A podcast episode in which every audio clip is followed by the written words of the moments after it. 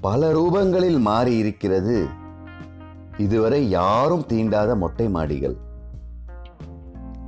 நான்கு நாற்காலிகளை எடுத்துச் சென்று போட்டால் ஒரு கலந்துரையாடல் நிகழ்வு. அதிகாலை நேரத்தில் பெரியவர் முதல் சிறியவர் வரை நடைப்பயிற்சி செய்யும் மைதானம். மாலை நேரத்தில் பிள்ளைகள் பட்டம் விட்டு பந்துகள் உதைக்கவென விளையாட்டு அரங்கம். நிலவை மட்டும் துணைக்கு வைத்துக்கொண்டு ஒன்றாக சுற்றி அமர்ந்து உணவு உண்ணும் திறந்தவெளி உணவகம்.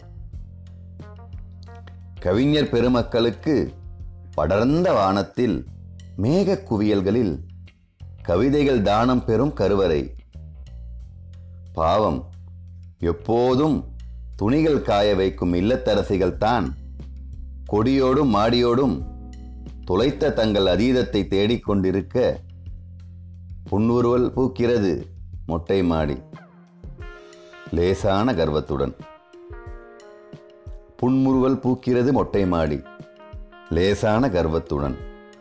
மொட்டை மாடிகள். பிரபு சங்கர் கா. நன்றி.